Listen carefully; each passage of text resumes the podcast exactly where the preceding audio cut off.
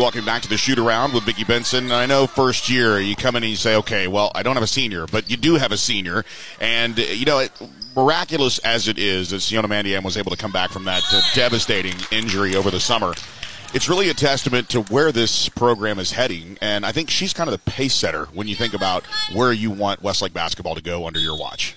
Um, yeah, just the idea of getting her back out on the court was in the beginning just not really a thing, right? So to be able to get her back and just watch her progress and um, find herself through everything has been really incredible to watch. And she's she's a great leader on the floor.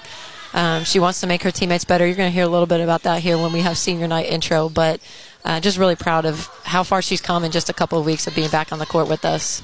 I think also you look at what senior night means with only one, you kind of have that opportunity for the next class to see, okay, look, one person can make a difference. So it's just that extra level of effort that could come as inspiration to to the women that are behind Siona. And I think that's a big uh, cornerstone that and a big mark that she's going to leave on the program as well. Yeah, I think so. Um, I have a special special spot in my heart always for seniors. You know, they put in so much time and to be one left of I think we talked this morning I think she said there were 16 freshmen her freshman year total in the program and she's the only one left I mean that's a, a huge testament just to her integrity her her grit her endurance you know her perseverance all of those things put together and that is a great example for the younger ones to see who are coming behind her. Not lost is there's actually a basketball game to play and against a pretty good opponent. And I know that things did not start off well. And you have to think all the way back during the Christmas vacation with you got off to a slow start against Dripping Springs. What is Dripping Springs doing now? I know that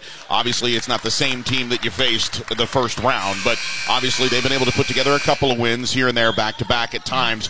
But what do you see from Dripping Springs that's possibly new that they've added to their their arsenal coming into Al Bennett Court? I'd say experience. I mean, that you can't trade anything for that. And I'd say the same for us. You know, we're a different team than we were at that point of the season as well. And just they've got a little bit of confidence under their belt, beating some teams and playing close with teams.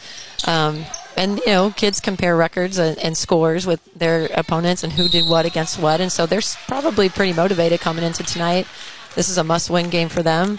Um, so I anticipate it being aggressive, I, like all of our games have been in district play. I think they're going to come at us with everything that they have and with some experience under their belt and some wins as well. As we brag about the seniors, we would be remiss if we haven't talked about the evolution of your freshmen.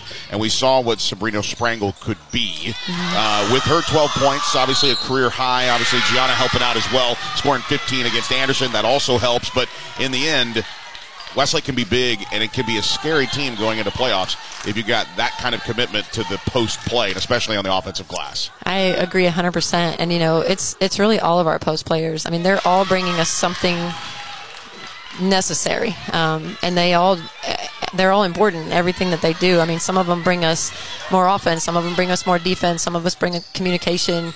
Um, they're all understanding that them getting position matters, and they're rebounding more. They're available more. They're communicating. So, uh, and they're all young.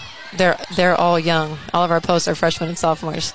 I think uh, you, you, mentioned obviously Emerson Davis, obviously Kennedy Cannon. Those are two big components down low as well. Also, Cannon's ability to kind of step outside and be a distributor as well. Mm-hmm. And I think that's a unique take on just with the offense flowing towards Bella, with the offense flowing towards Gianna. It is really good to be a big and be able to pass and distribute the ball. And that's what, in my mind, that's what Kennedy does best. Yeah, and she can shoot it too. You know, she'll pop out and hit a three here and there. And she's real smart. So having her at a high post kind of position and Sabrina low or Emerson low or Fallon low or Mia low, I mean, just any one of them can go on any given night. So we have a lot of depth.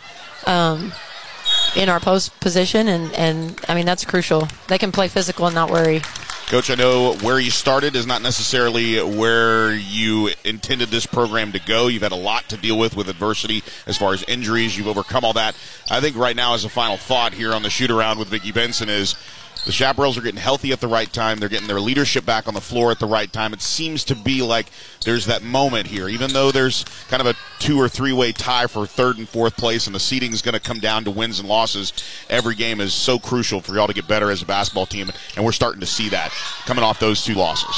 Yeah, we we've been talking this whole last week about every game from here on out has to have a playoff feel for us. We have to prepare like it's playoffs we have to play like it's playoffs. We can't take breaks. We can't have a minute of weakness. Like we have to go 32 minutes, even through mistakes. We have to find a way to make up for that somehow. So they they understand that. They want to do that. I told them all. It matters that we peak at the right time. If we can peak in February, that's what we need to do. So they're moving towards that. Coach, as always, thanks for the time and good luck. Thanks. That's the shoot around with Vicki Benson. When we come back, the starting lineups and the tip off. Live from Al Bennett Court on the campus of Westlake High School. It's Dripping Springs and Westlake. And it's coming up next. This is Westlake Basketball.